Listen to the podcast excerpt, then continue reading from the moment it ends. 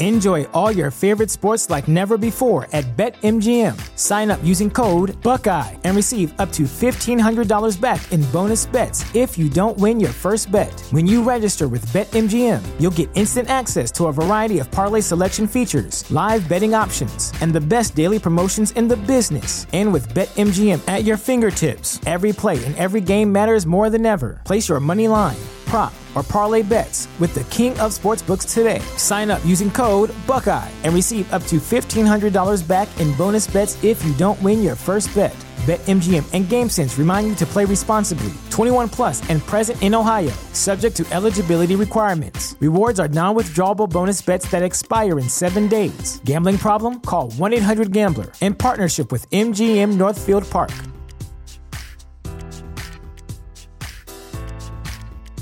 Support for this podcast and the following message come from Corient. Corient provides wealth management services centered around you. They focus on exceeding your expectations and simplifying your life. Corient has been helping high achievers just like you enjoy their lives more fully, preserve their wealth, and provide for the people, causes, and communities they care about. As one of the largest integrated fee only registered investment advisors in the U.S., Corient has deeply experienced teams in 23 strategic locations. Corient has extensive knowledge spanning the full spectrum of planning, investing, lending, and money management disciplines. Leverage Corient's exclusive network of experts to craft custom solutions designed to help you reach your financial goals, no matter how complex they may be. Real wealth requires real solutions. For more information, connect with a wealth advisor today at corient.com. That's C O R I E N T.com. Corient.com. This podcast is a member of the Voices of Wrestling Podcasting Network. Visit voicesofwrestling.com to hear the rest of our great podcasts, as well as show reviews, columns, opinions, and updates across the world of wrestling. And I say, hey, what a wonderful kind of day. If you could learn to work and play and get along with each other. Welcome everybody to Wednesday War Games, episode 7. I did a nice intro, but then Liam interrupted me out of petty spite and malice. So here's our low en- energy intro, where I've been defeated and conquered by the, the petty spite and petty malicious intent of Liam Jones, who is my co-host. Hello, Liam. Got him. He just, I was like, oh, hey everybody, welcome to our podcast. And Liam's like, it's real warm today. I'm like, Liam, that I'm doing the start of the podcast. And then he tried to derail it, and I was like, no, we're actually going. This is actually the start. The, but then he stopped recording, so he he double he double spited me, and this is what I have to deal with, everybody. This I I was like, hey Liam, you're my friend. Do you want to do an AEW podcast? And he's like, And I said no. Actually, yes, he said no first, and then I was like, uh, "Well, you were actually my second choice," and he was like, "Oh," and that, That's I not think that made him Wait, jealous. whoa, whoa, whoa, whoa. It wasn't your second choice. Yeah, yeah, you were. You were the second person I asked to be co-host, so you were by default my second choice. I don't want this to be the intro. nope, it's the intro. AEW and NXT, as No, usual, went head to head. No, that's awful. every Wednesday night. I'm steamrolling you. This that's the intro to our podcast. That's, That's the, so awful. This is this is what you brought on us. You have brought us say into it's the It's not even warm. I did the whole interruption about it being warm, but it's actually quite chilly. well for you. chilly is like 17 degrees, and that's like It's 15 hot. degrees. It's actually chilly here, which I didn't want to get out of bed because I watch NXT in bed, and then I have to actually get out of bed to talk to you about this pod, uh, these shows. So this is real a bad day for me all round, Liam. Cancel the podcast. We're done. And then you were late. You were like, "Oh, people are making noise. We have to be an hour late." So I got a chicken roll, and then you called me while I was eating my chicken roll. So I had to scoff down my chicken roll. Everything is going wrong. Except for pro wrestling on Wednesday nights. As usual, we have AEW and NXT. AEW won last week, continuing their streak of seven. Seven? Are we on six or seven? This is episode seven, isn't it? So it's six straight weeks of victory. We were talking about the episode last week and we were off, so. Yeah, and we were, we were uh, the week before I introed the podcast, episode five or four, and it was episode five. So I had to edit out me saying what episode number it was. Well, way to silence the truth. well, silence my stupidity. Uh, The the good thing about well, if you did podcast, that, there'd be no bloody podcast. Well, I was gonna say the good thing about editing the podcast is you can give yourself the, the hero edit and edit out all your bad stuff. But then you're like, all your stuff is bad. Liam, why are you so mean to me? This is episode seven.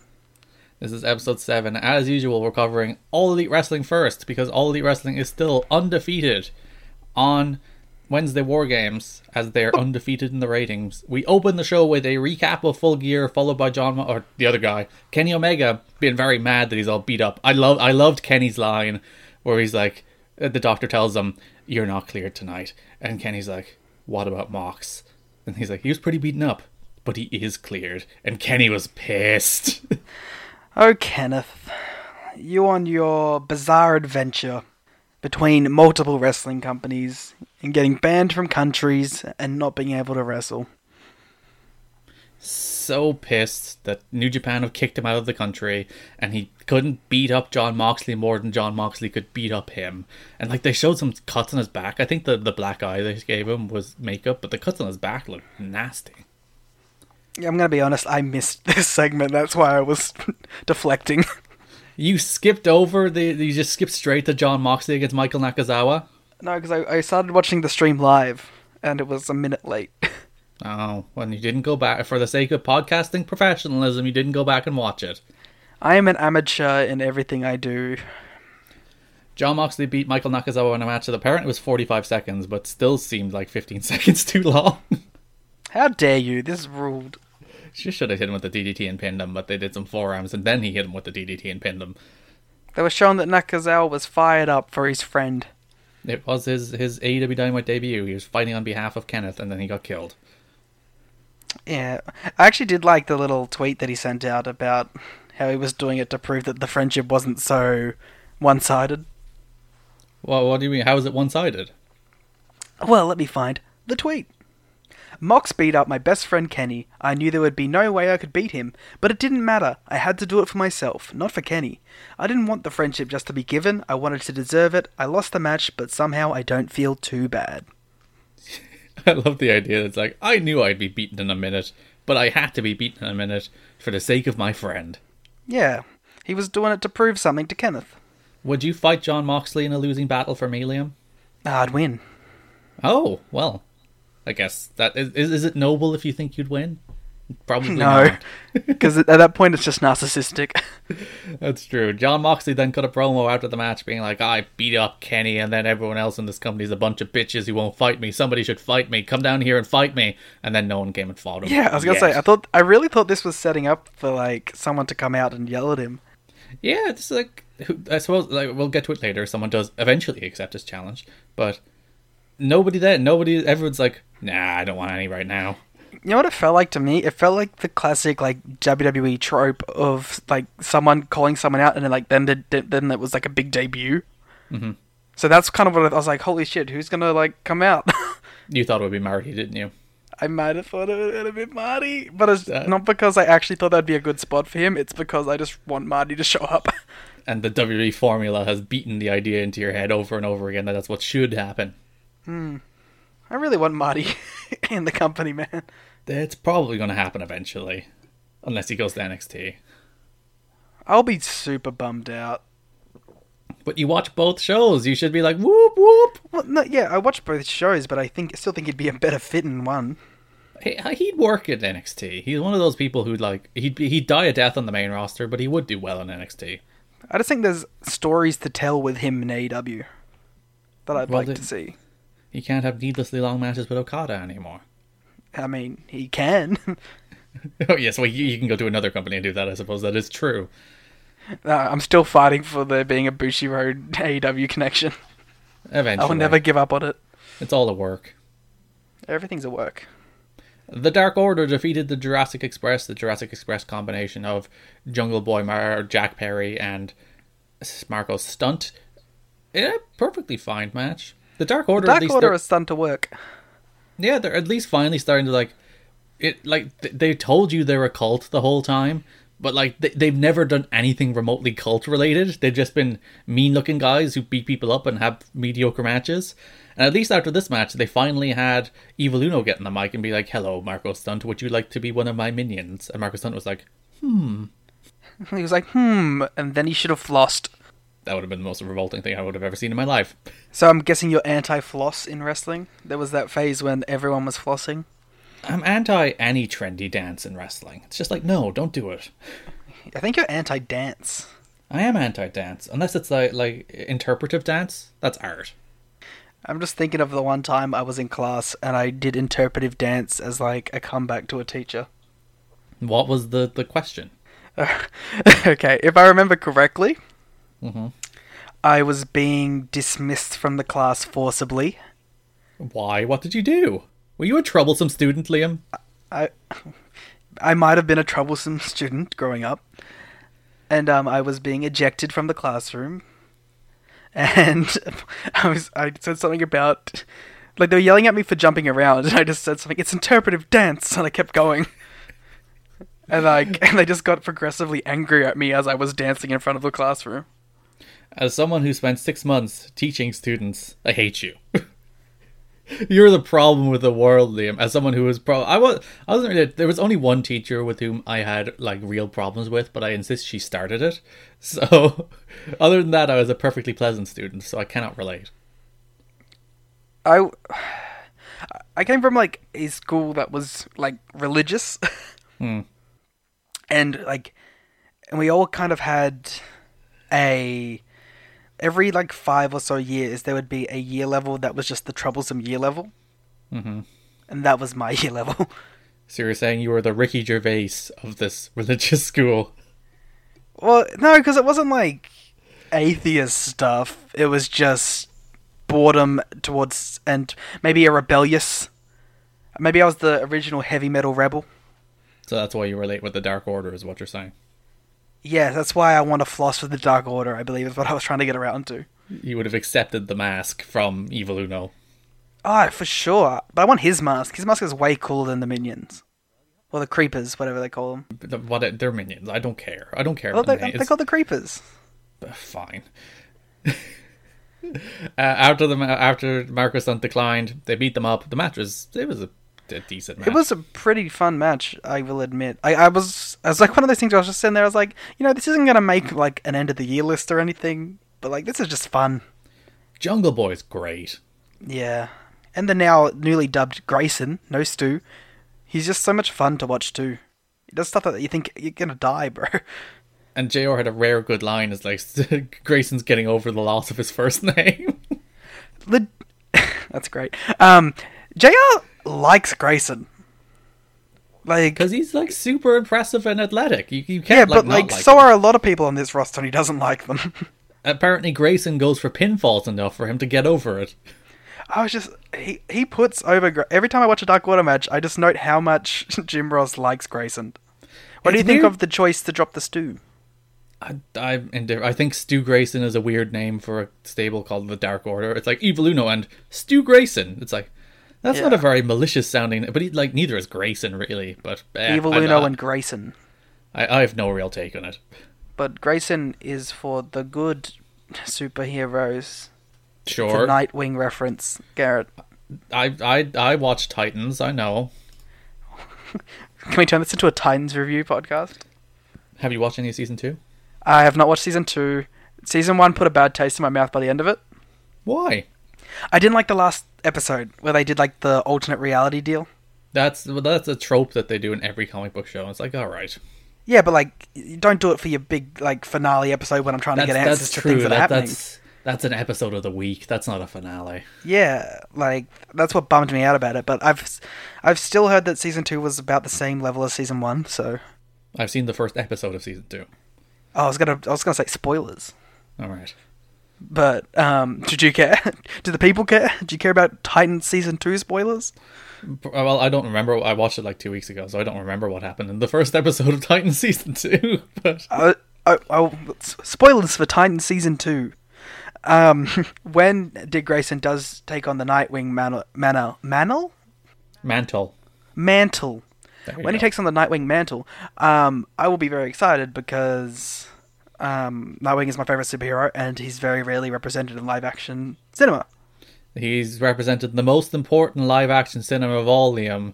WWE Monday Night Raw. Is he? The, Ricochet Nightwing gear. oh, Sh- sure.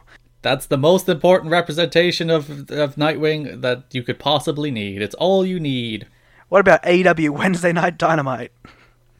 After the match, they beat up the Jurassic Express, and Luchasaurus made a return, hitting his weird. Luchasaurus is weird. He's such like a weird thing to be the coolest. He's like awkward and gangly, and like some of his stuff kind of looks like shit, but some of it looks amazing. His tail whip was kind of messy on this one. And like so, with some of the creepers running at him on the ramp, eh, Yeah. not great. I like Luchasaurus, man. There's like a whimsy and a charm to his not greatness, and like he does like his step up dives and the standing moonsaults are objectively great.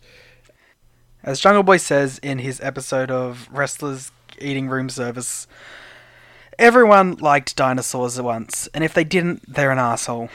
That's true. Dinosaurs are object. the Dinosaurs are like a universal light, thing, mostly because we killed them all off and they can't hurt us.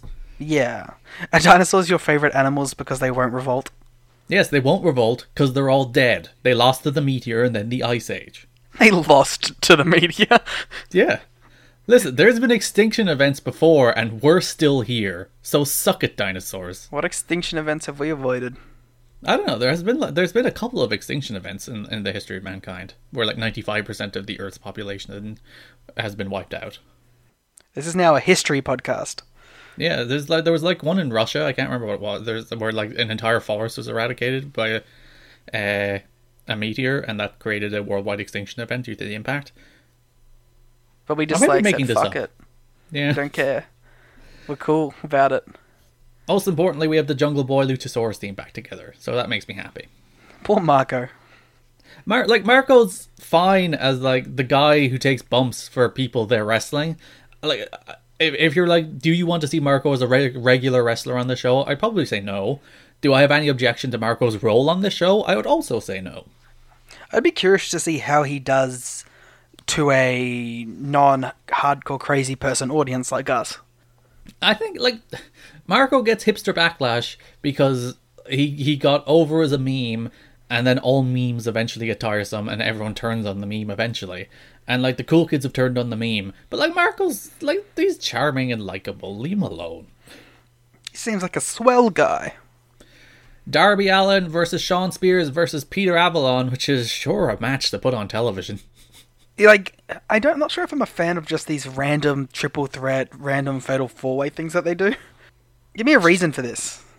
Shawn Spears made his entrance, and I was like, oh no, it's a Shawn Spears match. And then Peter Avalon made his entrance, and then it's like, oh no, Shawn Spears against Peter Avalon. And then I was like, oh, maybe they're a team. Then Darby Allin made his entrance, and I thought, oh, the match is Shawn Spears and Peter Avalon against Darby Allin and Joey Janela. But like, nope, it's a triple threat. But then Joey comes out anyway to run out Shawn Spears, and Darby Allin gets. I, I suppose like the the end goal is Darby gets a win on television. I think that's basically the Yeah, it's Darby gets a win on television and can cut a promo after. Yeah, and then you can advance uh, Janela in there too. But yeah, what a weird match. Allin against Spears against the librarian. Yeah, and of course it ends with Darby pinning Peter Avalon with the coffin drop. A gnarly coffin drop too. Yeah, it was, it was probably the best coffin drop he's hit on TV. It was and, a, that, that was an impactful one. and I think most importantly after the match, Darby Allin called out Jon Moxley. And it got a reaction. Darby's It a star, did. man. Dar- like Dar- Darby's over. Darby's and rightfully so because Darby is great. And after the Jon Moxley obviously made the open challenge at the start of the show and later in the show, Darby Allin's like, "Yeah, I'll take you on." And that match is next week. So, yay! As much as I think the match may be better if it was some sort of no holds barred uh, plunder match, I would prefer if it's just a straight up match because I want to see how they go in that uh, environment. Yeah, and I don't want Mox to be pigeonholed as the hardcore guy. As much as he can do that, I don't want to see him do that every single damn week. I also I don't need to have that kind of like this is a different topic entirely, but I don't need to have that kind of match on every single AEW big show.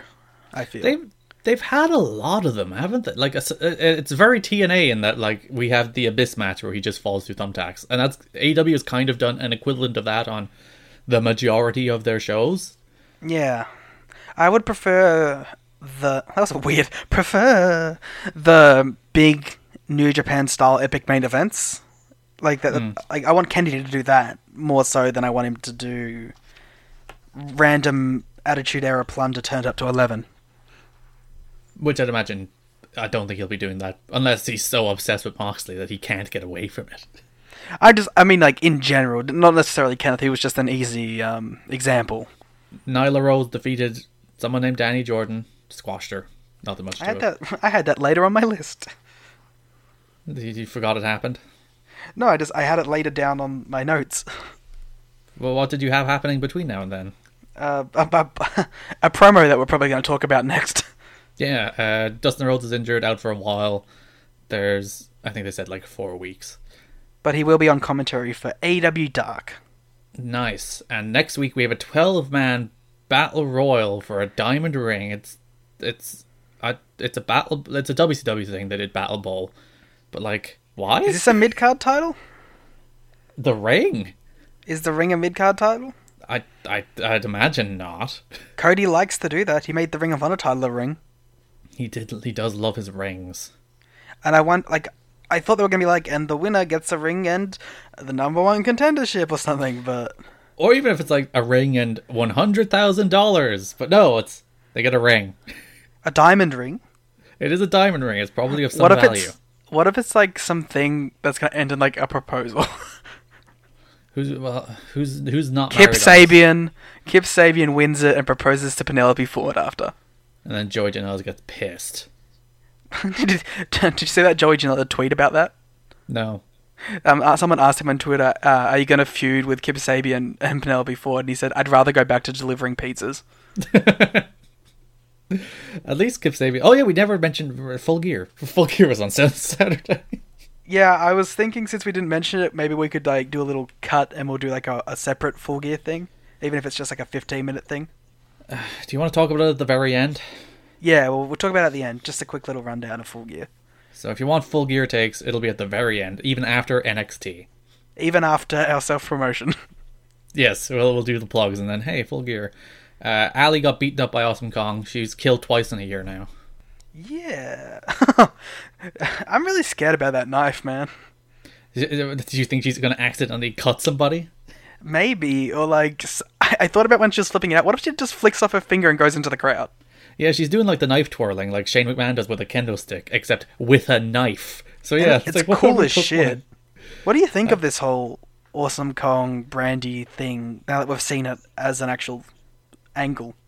Uh, it's strange. Uh, I, I, I wonder if they're going to do some weird voodoo crap where like she's controlling the people who think, no, well, please don't do that.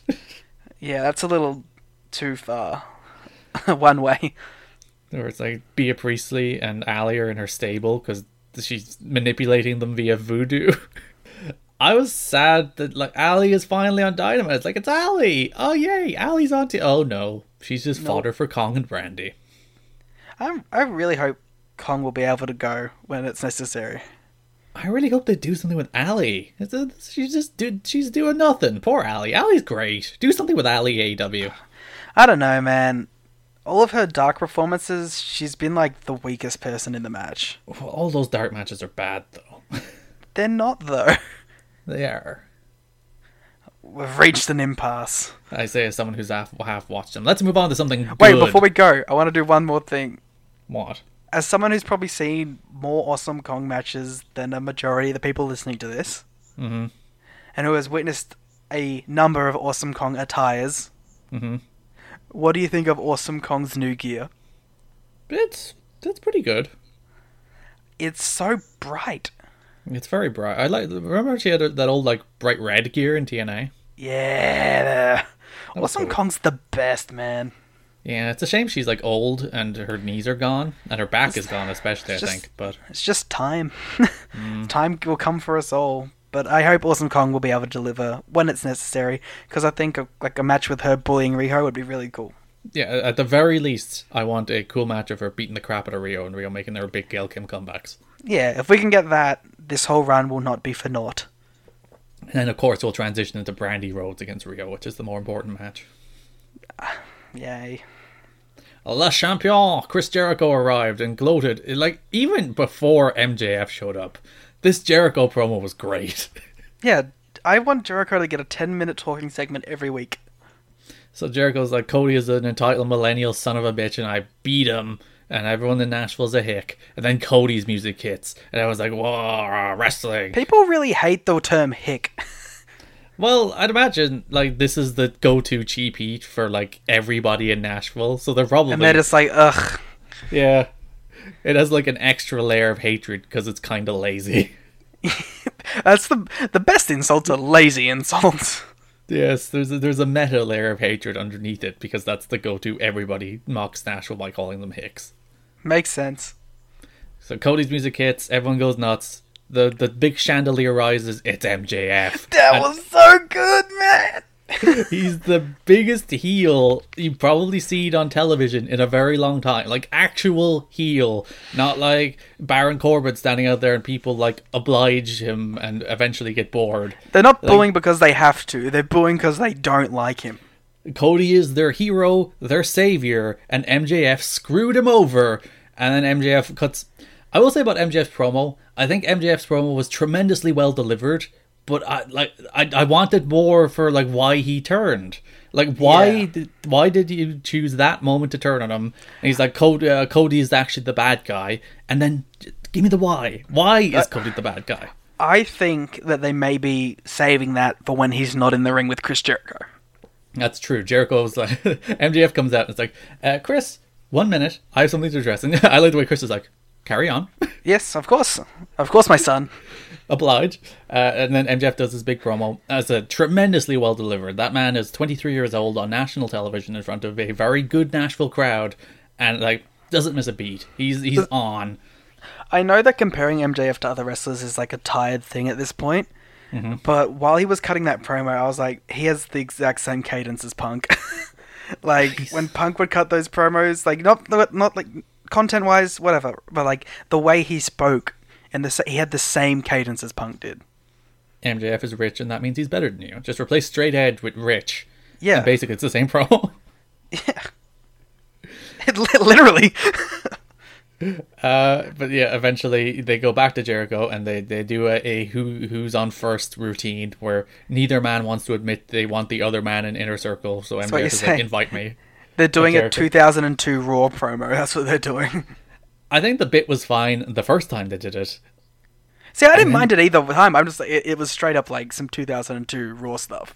Yeah, but the second time they did it, it's like, all right, guys, you just did this joke. So is MJF in the inner circle now? Uh, well, uh, to, to, to Cody comes out, everyone's like, oh my god, oh my god, Cody's here. They bought a power slam, which again, uh, it's funny the people JR chooses to protect. It's like the, the EVP botches a power slam and JR pops up. It's like, oh, it's the injuries from Saturday. If someone else did it, it's like, oh, that, that, that JR grumble. Oh, they did it because they didn't take a pinfall.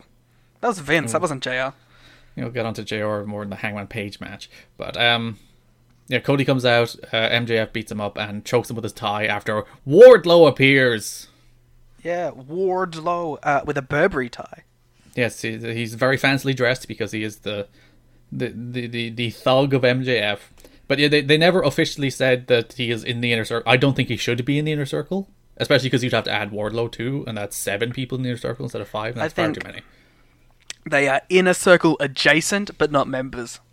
And I think they will do this bit where like they, they flirt with each other again. Yeah, there'll probably be a time where there's some sort of a backstage MJF Jericho interaction, and then like Hager and Wardlow like eye each other off, kind of a deal. Just stand there looking mean. Yeah, it's like look at my big tough guy, now look at my big tough guy. What, what were we saying about MJF before I pivoted to the end of the angle? Um, I, I was talking about if he was in the inner circle, I think, but that was it. Yeah, so I don't think so. Yeah, no. Um, MJF's great. We all knew this. How do you feel about them going for the more obvious route of MJF bad guy instead of the proposed route that we saw around a lot on Twitter that um MJF would have come out of this the babyface with Cody turning on him? Uh, like, he's the biggest heel in the company. I can't say it didn't work. And it's like even if they tried that, it, I, like from what we saw at Full Gear with MJF. Like he was in a sympathetic role there. Him throwing in the towel wasn't necessarily a heel thing, but that crowd wasn't going to let it be a, a babyface thing. yeah, I think it was. If that was the finish they were going for for that match, I think the turn was the smart move because Cody would have looked like an idiot otherwise. Yeah.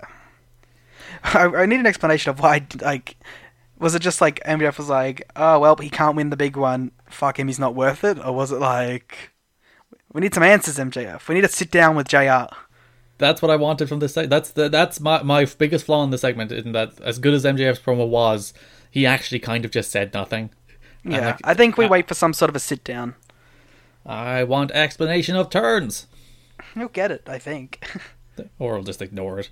Oh, the, the Chris Jericho Juvi line in this promo was great as well. and probably true. Probably true. He was conceived during a Chris Jericho Juvi Guerrero match on Saturday night. I don't think they ever wrestled on Saturday night. I think it's a lie. Oh no. They wrestled plenty of times, but I don't think it was on WCW Saturday night. We can find out by going to the Voices of Wrestling Twitter at Voices Wrestling. Nice. The Bastard Pac defeated Hangman Page in a really damn good match. Probably a, a, a reasonable step better than their pay per view match. I liked it more than the pay per view match, and I liked the pay per view match a lot. Um, I just thought it played so well off of like going for the same spots and like teasing them, and yeah, it was all around just great stuff. Because yeah, they they teased the low blow again, and Page blocked it again. But this time Hangman, or this time Pac got the better of it, and Pac went for the the brainbuster on the chair on the floor, but Hangman Which is a great spot. That looked that looked killer at Full Gear. Yeah, and he reversed into a very good looking brainbuster of his own on the floor. Our finish was Pac kicked him in the head a bunch, and they kicked him in the head some more before hitting him with a black arrow and brutalizer for the win. Which I'm glad Pac won this uh, rubber match. Where do you think Pac goes, Kenny? Well, I, I think Kenny's still got to do something with Mox. I don't think that's done yet. Hmm. I like. I don't think it'll run its whole way to the next um, next big show. But I don't think that's the end of Mox and Kenny. Because like I, I think the decision to put Pac over Hangman, uh, pa- uh, Page has been I think successfully rehabbed since All Out. Page is back to I think where he was before then. But like you don't put Pac over Hangman Page again here unless you plan to pivot to Pac versus somebody, Jericho? He doesn't really have a, a top tier challenger. and that's heel versus heel. Was that would that work? You could maybe turn Pac Shades of Grey. But like realistically, in a match between Pac and Jericho, Jericho's probably going to be the one that's going to be cheered there, not Pac. Yeah. All right. Let's again. It's like we say this often. It's like this company hasn't burned us enough to not give them the benefit of the doubt. So let's Oh, see it's- how it it's not plays a- out. It's not a bad. I'm just interested to see where does it go. Like they're, they're setting him up for something. The question is what. Hmm. I would have put Pac over here though, mainly because to me, Pac is the lowest ranking main eventer, and Hangman is the highest ranking upper mid carder, and I don't know if I'm ready to swap those two. Indeed, we had the Bucks brawling with uh, Proud and Powerful. This is great. called Proud and Powerful enough that I will finally concede Proud and Powerful is officially their name. P and P. They brawled backstage. They uh, they brawled into a bathroom in which Orange Cassidy was just standing in. This segment was brawls, dives, power bombs, and lies. Yeah, oh, the live it was hilarious. It's uh, Brandon Cutler is like back off, back off, and they back off, and then Ortiz is like, "We lie," and they On continue the, an- attacking. on the anniversary of Eddie Guerrero's death. That's amazing. It's um, And it's a subtle, like, a subtle reference, you know what I mean? Yeah, it's it's not like like, like I was going to mention this during NXT, but like Mauro is like Hector, or was it Beth? I think it might have been Beth. It was like Hector Garza is like Eddie Guerrero. It's like stop. Yeah. It was Beth, talk, yeah, talking about Angel Garza. Oh yeah, Angel Garza. Yeah, it's like he's like Eddie Guerrero. It's like no, just just nobody is invoked more in the history of pro wrestling than NXT invokes Eddie Guerrero. Just stop it. It, it's, it's definitely because, like, the only matches they watch down there are Eddie matches, right? It's clear that uh, the only matches they watch in freaking tape study are, are Eddie Lie cheat and steal matches, and Yeah. that's that's that's where their inspiration comes from. I feel like let's get back to the uh, the PMP Young Bucks stuff because, like, I think it's hard to talk about because, like, what are we going to do? Just rattle off the spots that happened? But, Yeah. like, okay, let's do that then. They, they, they had a wild brawl, slammed through a table. Nick Jackson jumped off something again. Um, oh no, it was Santana uh, jumped off uh, something. Santana, or yeah, they're they're taking turns jumping off of things. Um, they broke Nick's leg a bunch.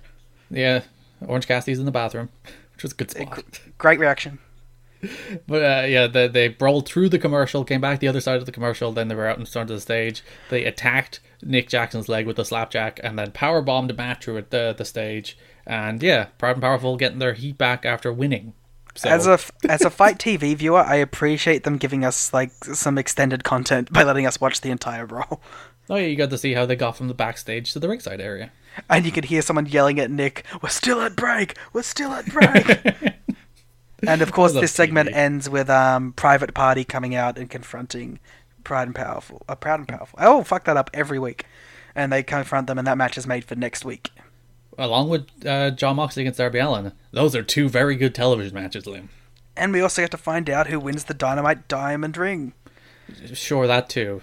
SCU retained the World Tag Team titles against Chris Jericho and the Spanish God Sammy Guevara in again another perfectly fine but not particularly memorable Chris Jericho television main event. Yep, that's exactly what we expect. They, they had even another perfectly fine but not particularly memorable SCU title or tag team match, but It was it's a pretty good match, and it's cool seeing Kazarian and Jericho in the ring together. yeah, two two old timey veterans. It's like Kazarian been wrestling for I think they said twenty one years, Jericho for twenty seven. It's like good god. Yeah, it's not much to say about it. Unfortunately, like Scorpio gets the the roll up win on Jericho. if you had Scorpio Sky being the first person to score a pinfall over Chris Jericho in AEW, uh, you are a smarter man than I.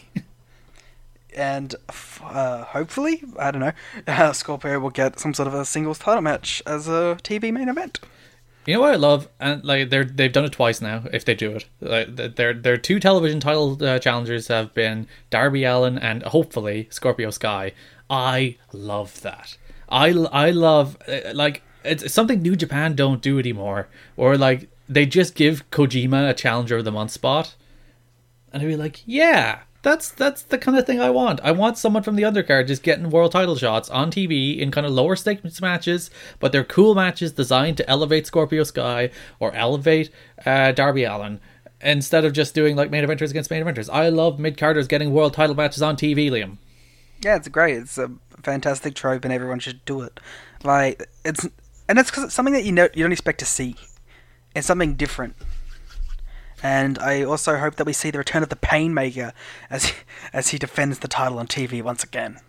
You think he's gonna break out the Painmaker for Scorpio Sky? Yeah, and Scorpio Sky is going to bring out his old mask that he used to wear.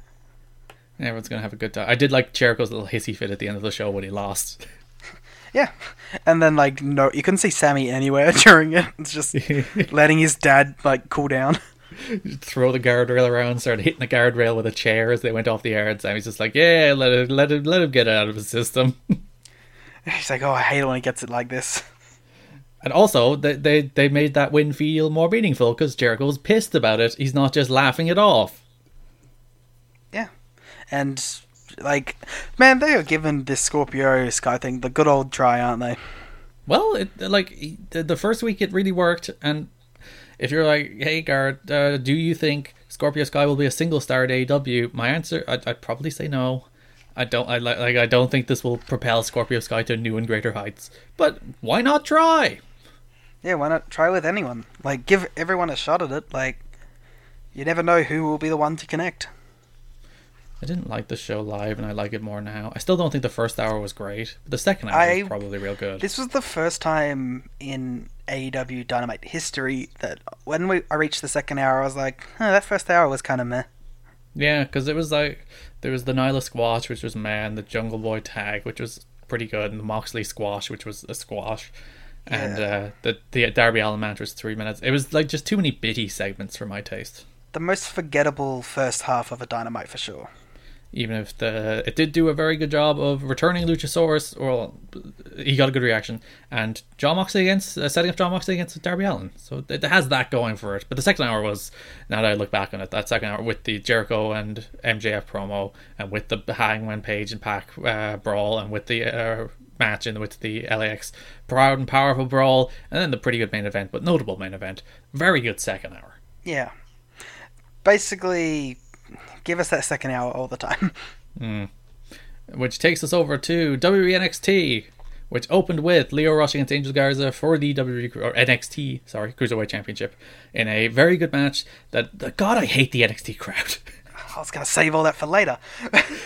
We're just we're getting straight into the NXT. The way they react to things just never feels authentic. They're like, whoa, whoa, whoa, whoa, whoa. They're, they're like, they're almost leading the action, and it annoys me. It's like, just cool your jets for 25 seconds, crowd, and respond to things organically. I'm gonna disagree a little bit in that I prefer the NXT crowd when it's like this for like this kind of mm-hmm. match than when it's like Roderick Strong, Keith Lee, where they're just kind of sitting on their hands but still going whoa.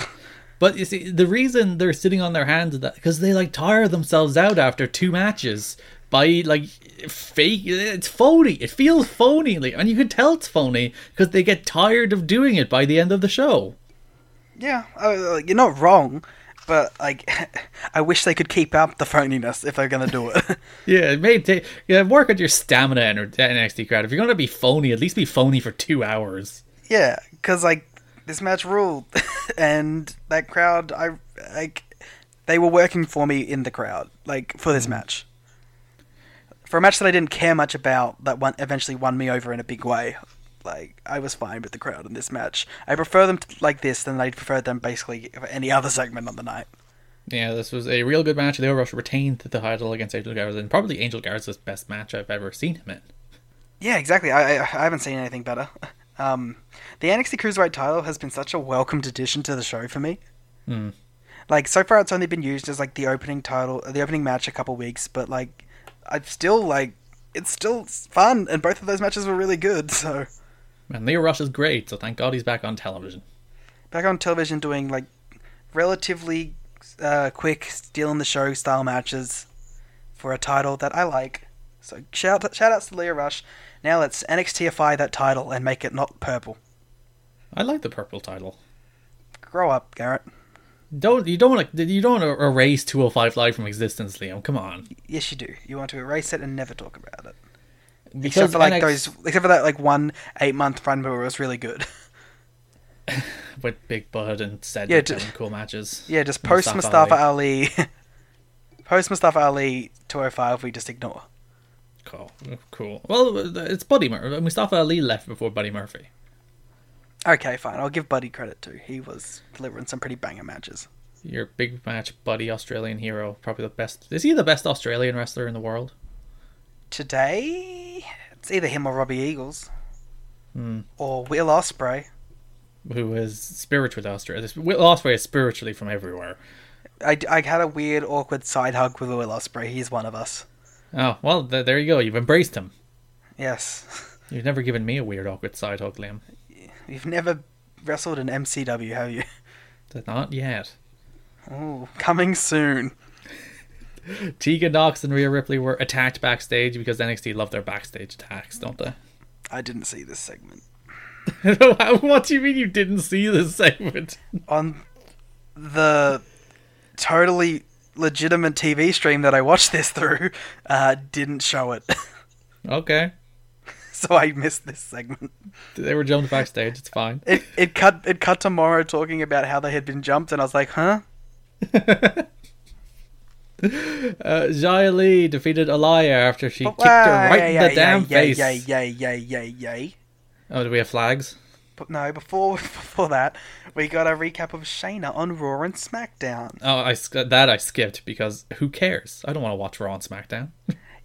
Well, you don't have to because they have a recap of Raw. And I don't even want to watch the recap of Raw and SmackDown, Liam. That's that's how I'm like, ugh.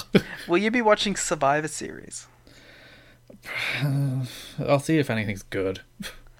I feel like I'm gonna watch any match that has an NXT superstar because I'm committed to the podcast and I'm committed to the bit.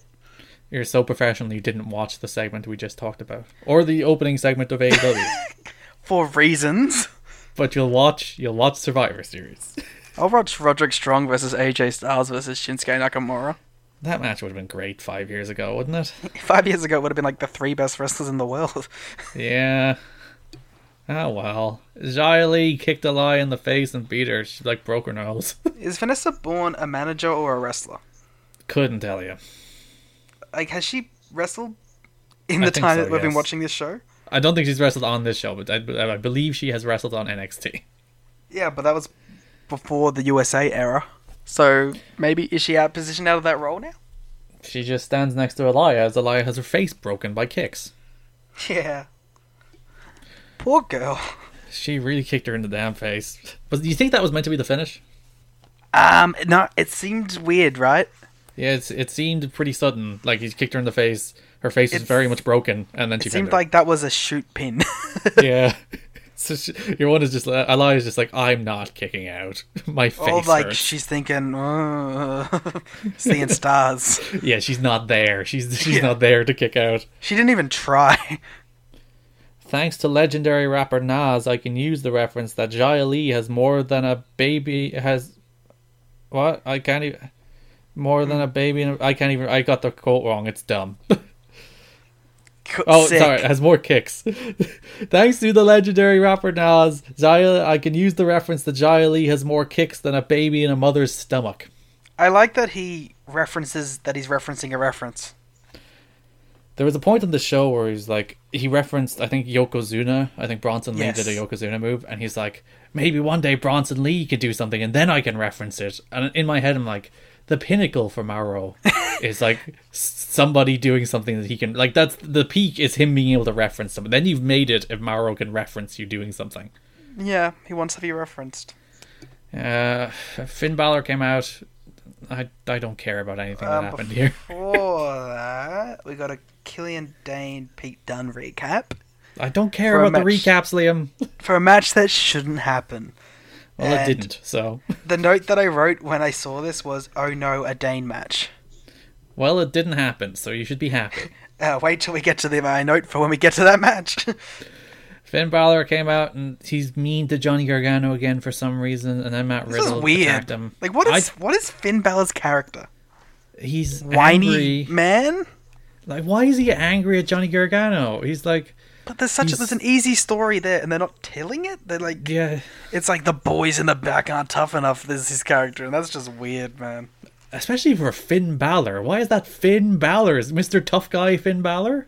Why is Finn Balor doing a Silas Young character? He's like, oh, these boys don't have anything. When I was in NXT, they were men. It's like, what are you talking about? And we got um Riddle attacking Balor halfway through. That he's been taken out of War Games to wrestle Finn Balor, and Dijak has been take has taken his place, but then they still don't have a fourth member. Velveteen Dream. Probably. Uh, do you think this was the plan all along? If this is the plan all along, that's Nope. doubly stupid. I don't. I don't necessarily. No, I don't think this was the plan all along. Well, you were Uh, insistent that Dream was going to be in War Games, and I guess if this was the plan all along, then that kind of makes sense, even if it's stupid. And if it's something they decided to do as a, a replacement for John Boy being injured, I think it's also just kind of stupid. Yeah, but I thought it was going to be ACH in the War Games match with um, Lee, Dream, and Jumper. Oh, well, we know that's not going to happen. No. Uh, Undisputed Era came out, Tommaso Ciampa and Keith Lee came out. They had a little standoff, and that led into a very boring Keith Lee against Roderick Strong match. I was so excited for this. when they were setting it up, I was like, yes. I saw the lineup for NXT. It's like, oh, Roderick Strong and Keith Lee, that's a fun match. And then they just went forever and did nothing. it was. I was like, it was good moves, but it was so lifeless. Yeah, like they were just just doing moves to a crowd that didn't really give a shit. There was no energy. There was no urgency. There's just meandering, doing moves for 17 minutes. And Keith Lee, and then they had freaking everyone brawled a little at ringside, but to the and finish. Finn and showed his abs. as one does. The That's man, pretty sweet. The man looks, the man looks good in the leather jacket and the pair, tight pair of pants. I'll give him that. It's almost as if he was some sort of a model. Yeah, Keith Lee beat Roderick Strong. Like I forgot the Keith Lee one. Keith Lee won the match. You wouldn't even this match. This was so disappointing. Yeah, I was I was so excited for this match too. Keith Lee was wearing his nice trunks. I was like, yeah, everything's cool. And then nope, just nothing. So after the match, we had uh the the the setup basically. Dijakovic made the save and the setup him being added to War Games and Riddle being taken out. Then we go backstage where the horsewomen have been murdered, which means what? It wasn't Shayna that did it. Who could have done it? And Candice LeRae was also there. And Scarlett was there. I blame Scarlett. I think she did the whole thing. So like, I guess the idea here is we were meant to think it's Dakota Kai, right? I th- the idea here was at first we were meant to think it was Shayna because it was Right. the opposing team, and then we're thinking, oh, maybe Dakota Kai retaliated, but then we also saw Candice. So Hmm. by then we click that it's someone from Raw or SmackDown. So, like, was it Bayley? It was Bayley, yes. They never tied a button. I didn't put that. To, I was like, The implication was, that it was Bayley going around doing it, that's kind of stupid. which because I didn't want it to be Bayley, I wanted it to be Sasha and Bayley.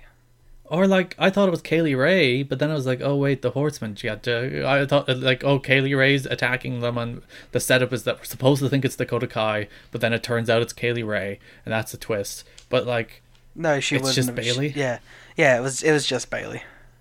it's just Bayley. that's a waste of our show running angle, isn't it? Yeah. Um, sure, okay. Uh, in a match of the jobbers to the stars, which one of them is more of a priority to job to someone else next week? Uh, Isaiah Swerve Scott. Actually, no. Do do we have uh, more quotes? Oh, we do for this match. Oh, we do for this match. Uh, Isaiah Swerve, Swerve Scott is clearly the bigger priority because he beat Bronson Reed in another just of again of the recent. Thanks, Bronson. Reed, for your one match push. Yeah, again, and uh, Isaiah Scott will lose to somebody else next week and have his I one match. hate push. it. I hate it so much. They're just they're like the the people on the undercard just take turns winning and then losing to people who are more important. Just let someone win and go on a bit of a run. Seriously, it's not that hard. and Roderick Strong. I actually like Isaiah Scott too. in order to lose to Keith Lee. Yeah. I liked the match though. It was a bit long, but I liked it. I thought of the recent TV sprints, that was the worst. Um, what I wanted to say here, a little Of the recent TV note- matches involving these two people, it was Yeah. the worst. Probably, yeah. I wanted to make a little note here that um, after all of these like matches that Reed has, um, Mm-hmm. he always shakes hands after, and like it's only him that does it. But he always shakes hands with the person that beat him. So like, is he just gonna like beat someone up, and that's gonna be a subtle setup? It's his eventual heel turn in two years when they eventually get around to pushing him will be that he will shake hands and then attack them. What am I saying here is, is Bronson Reed doing a subtle Dolph Ziggler gimmick? Sure. You don't get this reference? No, I don't. But remember Dolph Ziggler's first character was that he would go around shaking hands? oh yeah, and he was like, "Hey, I'm Dolph Ziggler." I forgot about that. Yeah. Wow.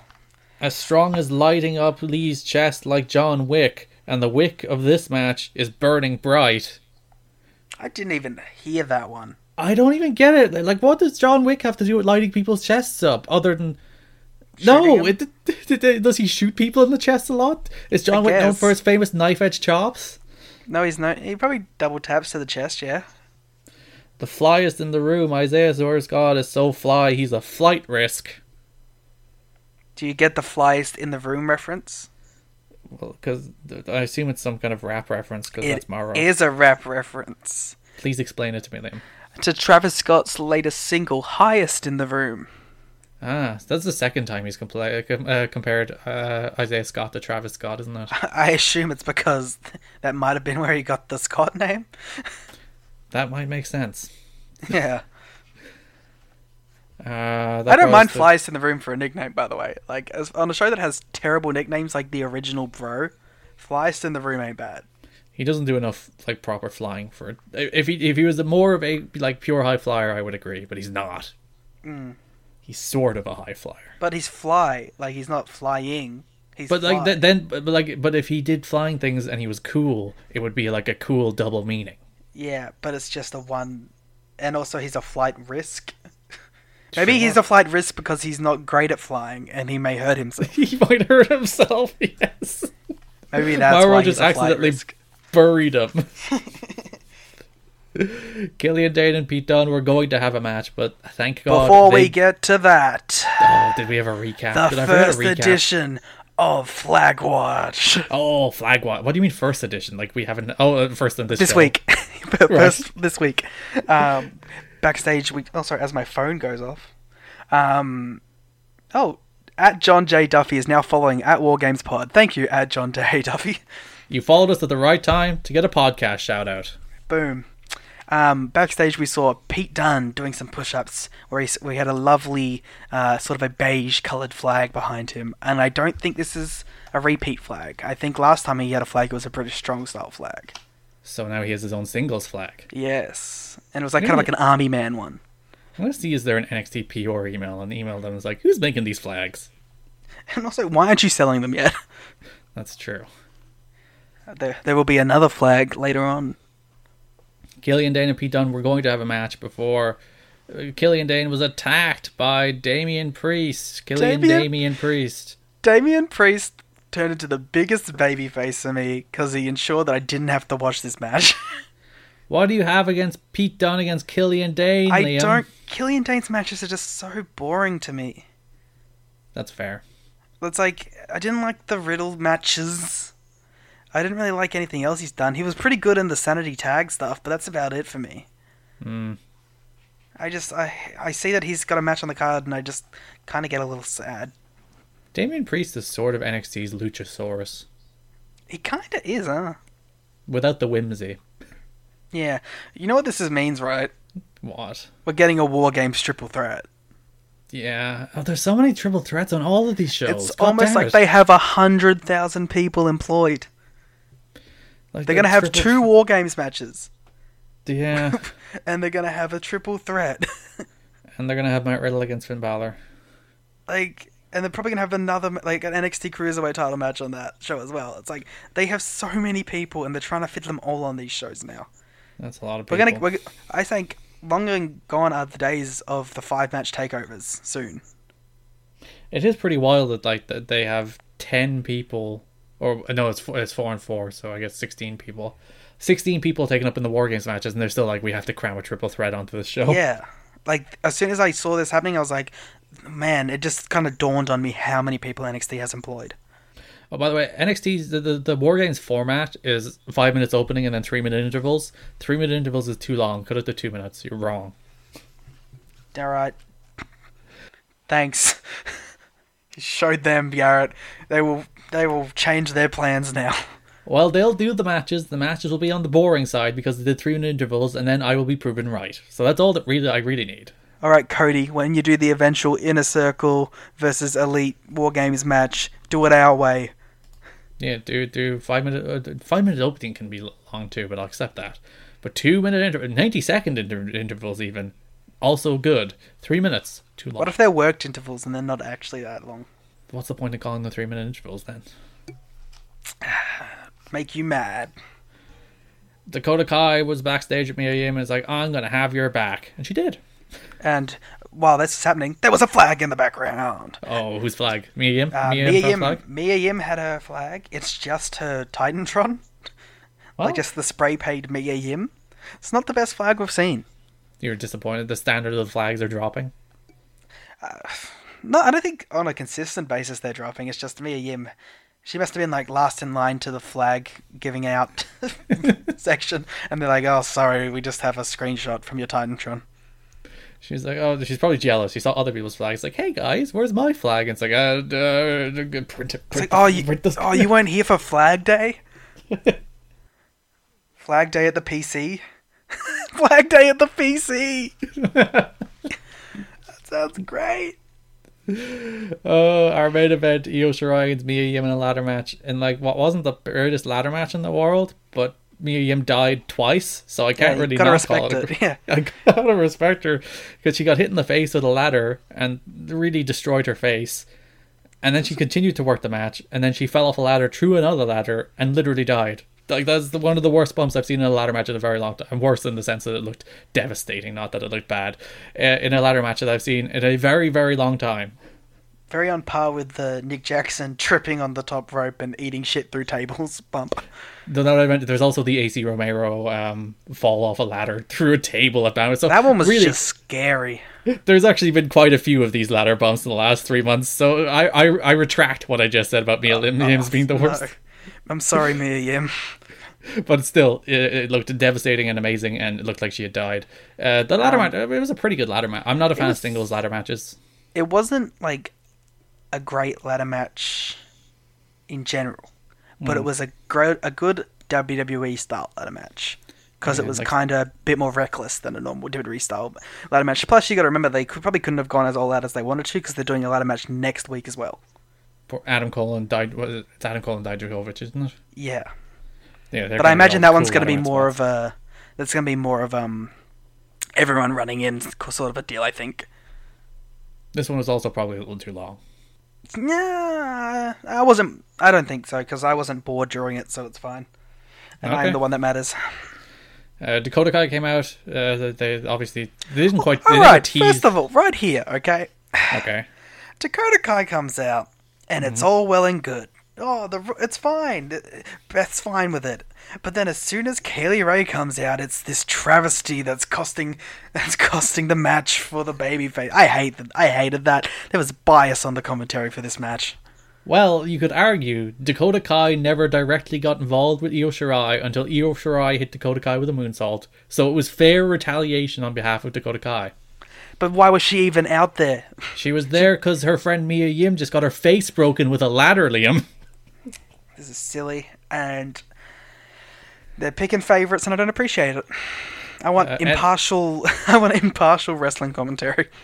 NXT UK champion or women's champion Kay Lee Ray came out. She is the fourth and final person on Shayna Baszler's team. Uh, I did like that Nigel McGuinness was the one that identified her because he's British. Okay. he knows who she is because he, he doesn't still do commentary on that show, does he? I, I don't know. Um, is that a real show? No, it's not. She's an an imaginary wrestler who's an imaginary champion from an imaginary country. Imaginary country. Yeah. Did you mean to say company? No, I meant to say country. The United Kingdom. It's imaginary. Doesn't isn't Kelly Ray Scottish? Yeah. All right, she's fine. She's one of the good ones. Io Shirai won the symbolic Don't you step briefcase. over that. Uh, moving on. I actually no. The the uh, Amaro kept cut. They hung a briefcase above the ring for the person. The the the, the numbers advantage in. I nearly said lethal lockdown. Numbers advantage in war games. Um, Amaro's like. Um, Io Shirai has grabbed the symbolic briefcase, and if you don't have something that makes sense to hang above the ring, don't do a ladder match. Yes. We forgot a Mauro quote. Oh, oh, uh, the, the, One that d- diminished that amazing spot that you were talking about. Uh, I, I only wrote down one, and that's they say a picture is worth a thousand words. Although today it's a thousand emojis. Um, ugh, okay. Almost as bad as that. Um, Mia Yim takes this crazy fall through the ladder, right? We're all going, whoa, what are that? And Mauro utters with his fucking mouth, Yeah, holy bleep. the, the, the, it's even worse because he was like, "Mama mia yam, holy bleep." I went from going, whoa, to going, ugh. Uh, You ruined that spot for me. you, you, just shut up, Mauro. If you're not gonna curse, don't curse. holy bleep. After saying "Mama mia yam." Mamma Mia Yim, holy bleep. That's a shirt. It's probably a terrible looking shirt if it's an NXT shirt. but it's it's literally just like the font that her name is in her entrance. Mamma Mia Yim. And then on the back it just says holy bleep in like Comic Sans. Yeah, Mauro really is walking comic. Sans. If we have any he? graphic designers that listen to this, please make that as a mock up. I won't pay you. It'll be for exposure. all all like hundred Twitter followers we have. Hey man, they're, they're a good bunch. Uh, yeah, good, good, not great ladder match. I thought it was a pretty fun show. Um, I thought the first match and the last match was good, Oh, so what you're saying is the normal NXT. and everything in the middle was just kind of boring. Yeah. And I didn't like the first hour. of it. Like I went into NXT being like, hey, you know, if NXT is a good episode of NXT this week, they're going to take it pretty easy All right. because I didn't, I didn't come out of AEW all that hot. Yeah. And then NXT had that boring ass middle of the show. I guess for you, Garrett, I'm Uh-huh. going to break it down for you. Was the first half an hour and the last half an hour of NXT better than the second hour of AEW? no. Uh, also, the first hour of AEW wasn't as bad as the middle hour of NXT. Well, there you go. There's your answer. It is my answer. If if if this was a good NXT week, NXT would have won. NXT are timing their bad their good weeks badly. Yeah, like It's it's really what it is. Like it's not necessarily that either one blows each other out of the water. It's just they got a time when they want to have a great show. Yeah, it's like whenever AEW is not all that hot, NXT is just a little bit worse. Yeah, but it's like, come on, you can do it. We believe in you, NXT. You're close. Like I, I legit went into NXT thinking like, I think this show's gonna be better, and then it wasn't. What was your match of the day? Uh, first of all, a Twitter poll, 340 votes, Wait, I, thought, I thought we were going to do that bit. I thought we do that bit last. It does well, okay. Match of the day. It's between Lio Rush and Angel Garza and Pac and Hangman Page. I it's think I me. am leading Pac and Hangman Page. I think I'm going to give it to Lio and Angel Garza. Both are very good matches. Watch both matches. Both like it's funny. I was thinking as I was watching Lio and I was like, these are these are like basically the same match to me. like these are both the standout matches, and they're both quite similar to me. Just the go go go aspect of it. You know what I mean? For Hmm. um, a sh- better show, AEW. Hmm, it's such a throw up for me, honestly, because I think I liked the middle of NXT more than you. Yeah. Because I got to see someone get their head face kicked in. I got two flags this week. That's all you need. AEW You know had no flags. you know what? AEW did have no flags, so I'm going to give it to NXT this week. Which means it goes to our fan vote. Which What, what was my shtick that I was doing the first week when I went to the fan vote? democracy or something. Democracy. uh, AEW defeated NXT 71% to 29% with 380 uh, 340 votes. I didn't know it was that much. It's like I fully accept people are voting like like on uh, as I said to you, they're voting on party lines. They're voting on the show they like more. But it's Don't interesting. do that, guys, please. yes, but we can't stop people. It's a, and people jump on the hashtags. But it's interesting. Every week, the first like thirty to sixty votes, NXT kills AEW. I don't know why this happens, but like the the the people that vote in this poll early go heavily NXT, and it's like 80-20 NXT. you know why I think that might be? uh, the hashtag for NXT is more popular. Well, all right, thanks. Was that what you were going to say? that was what I was gonna say. I was gonna say I think WWE fans are more likely to be patrolling through the WWE NXT hashtag than AEW fans are to go through the Dynamite hashtag. Mm, that's that's also my theory. So we're we're in sync there. I really thought I was gonna have something there, and you just, bam. I know you too well. All Elite Wrestling Full Gear. What you think of I, it? um, oh, we're gonna break it down, or we're just gonna do an overall thoughts. We'll do overall thoughts. Um, as an overall show, everything that I thought I was gonna like, I liked, and some things were kind of meh. I liked the main event a lot. I have some, I, I had some thoughts on the Twitter that got some reactions. Because you asked Um, me to retweet them. Why are you gonna call me out like that? You're welcome for the numbers, pal. I, I, I did it because I know you. I wanted the discourse, and I thought Ah. your followers could offer the discourse because no one follows me. You thought you thought people that follow me would be just mad online. That's And it- fair. To be fair, they weren't really mad, but I did have some nice discussion about it. Uh, for people who don't know, I referenced the Gargano Ciampa feud with the match as both being examples of just spectacles and overindulgence in wrestling. But I thought that Omega and Mox was better because it wasn't telling me that it's some like high art storytelling while it was doing it. They're just dragging themselves through glass. Yeah, that's fine. Like, just do that. It's more fun. But yeah, as a whole show, it's not my favorite AEW show by any means. Like, of the big ones. I think every match on this show was a little worse than I thought it would be. Yeah, Like all of them, like across the board. I liked PNP's gear. It was cool. Yeah, that, are they baseball players? Is that what they're going for? Yeah, I think they were. I think it was a reference because weren't they in like where were they? Boston. And they were Uh, Baltimore. Baltimore. Before that, I know I got nothing. Uh, yeah, that match was probably the most disappointing match on the show, despite being pretty good. It was like it was flat good, and you, from LAX and the It's- you'd expect it to be better. You know what it was? It was worked differently than I'd expected to be worked. I feel like the Young Bucks in their big tag team matches have taken too much to heart criticism of them. And they end up working these like Southern style tag matches instead of working like really good Young Bucks matches. Yeah, I wanted 2013 PWG here. And sometimes that works. Like the the Young Bucks against Golden Lovers match was kind of like that, but it worked. And them and their uh, Roppongi 3K stuff was really good like that too.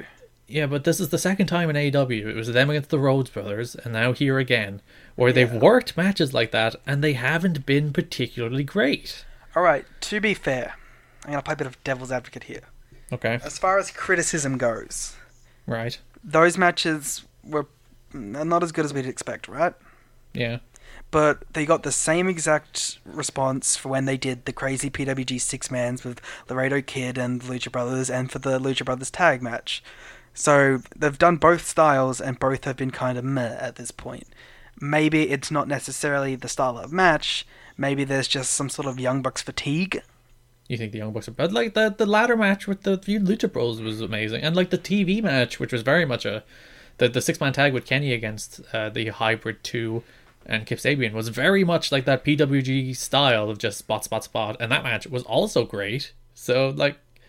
And the Young Bucks against Private Party was very much a match like that, and that was also great. So like, just Some- do Young Bucks matches. Stop doing Southern tags. Maybe they should stick to that style, but like go shorter. Yeah, 21 minutes was too long. Just do a 13, especially in the opening match of a pay. Like this ma- debut opened with a 21 minute tag, followed by an 18 minute Hangman Page and Pac match, and then I'm like, and then Shawn Spears and Joey Janela was only 12 minutes, but felt like 65. to be fair, I'm a firm believer in the two most important matches are the first and last match. but like, don't have the first match be 21 minutes. Oh, like, you, you can have the first match be 21 minutes, but don't have the second match be 18. Yeah. Uh, The, the, the AEW have pacing problems. Like the, the the the worst offender was Fight for the Fallen. That show was dreadfully paced on every level. yeah. And th- this this also had the same pacing problems where every everything on this show felt too long. Except Riho Emi Sakura is probably the only exception. That felt maybe almost a smidge too short. I think if they tacked on another two minutes onto what they did, that match would have been even better. I thought that they had a very good match. They could have had a great match. But other than that, every match on the show was too long. Yeah. That's been like a pretty consistent uh, point for AEW and their big shows at this. I don't want to say point again, but point. So overall, for a show, give me a grade. Give me a letter grade for the show. Uh, C plus B minus. Yeah, I was thinking B minus. Where does it rank? Uh, it's worse than All Out. It's worse than Double or Nothing. It's probably on. It's probably worse than uh, Fyter Fest. So I would have said it's better. Mm. It's better than Fight for the Fallen. So I'm gonna say second worst. I'm gonna say third worst. I'm gonna Which say it's also- better than the, better than the two B shows, but the worst big show. So yeah, far. it's easily the worst of the big three. Yeah, and soon we'll be finding out what the next one is. I'm surprised they didn't announce it at Full Gear. I don't. Yeah. It, what do you think? What reference do you think it's gonna be? Uh, I don't know. Some d- d- d- it's gonna be a BTE story. It's gonna be a BTE story. It's gonna be full like Toy Story parody, but a pay per view. Very good. Isn't that what we all want in the long run? Or can people find you on the internet, Liam? Uh, find me wherever you want. Find me at L A R R I K N. Find me at my behind the voice acting site as Liam J. I'm on that. If you Cool. want, if you want me for that. Um, Do you find list, me. do you list this podcast on that site? I don't. I should. Hey, It is a pretty good example of your voice. I do talk for a time on it. Though I, I will say, I every time I I drop our respective sound files onto the, the Audacity the Audacity thing, it's like, oh, I talk much more than him. I should probably let him talk more. Well, the thing is, like, when it's something that's like I'm kind of just meh on, I really don't have a lot to say about it. You But it's like, but as you can see, like when we were talking about the Kenny Omega New Japan video, I had a lot to say on that because that was something that I was actually very passionate about. But I, sorry, I, I don't, I don't have the same thoughts about Xia Li and uh, Aliyah. She kicked her in the face. It was funny. Yeah, well, okay, well, I don't say it's funny. Funny is probably the wrong word. that's a bit, that's a bit full on. It's a bit full gear. And Garrett, where can they find you? They can find me on Twitter at Garrett Kidney G A or E T T K I D N E Y. They can find the podcast on Twitter at WarGamesPod. If you'd like to listen that. to more All Elite Wrestling coverage, you can hear full full gear full gear full reviews and other assorted ratings and business and other, of course, AEW Dynamite thoughts on everything Elite every Thursday night. You can also listen to Shake Them Ropes for all your WWE coverage every Saturday. Thanks for listening.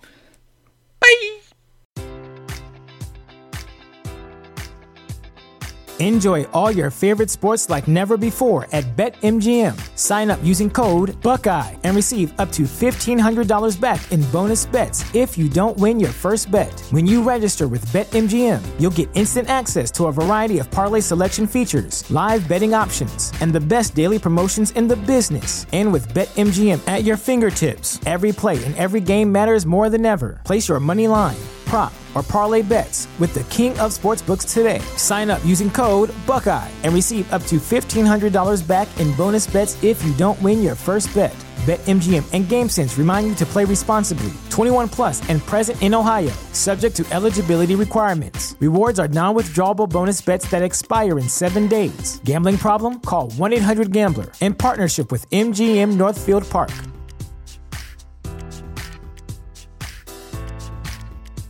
Support for this podcast and the following message come from Corient. Corient provides wealth management services centered around you. They focus on exceeding your expectations and simplifying your life. Corient has been helping high achievers just like you enjoy their lives more fully, preserve their wealth, and provide for the people, causes, and communities they care about. As one of the largest integrated fee only registered investment advisors in the U.S., Corient has deeply experienced teams in 23 strategic locations. Corient has extensive knowledge spanning the full spectrum of planning, investing, lending, and money management disciplines. Leverage Corient's exclusive network of experts to craft custom solutions designed to help you reach your financial goals, no matter how complex they may be. Real wealth requires real solutions. For more information, connect with a wealth advisor today at corient.com. That's C O R I E N T.com. Corient.com.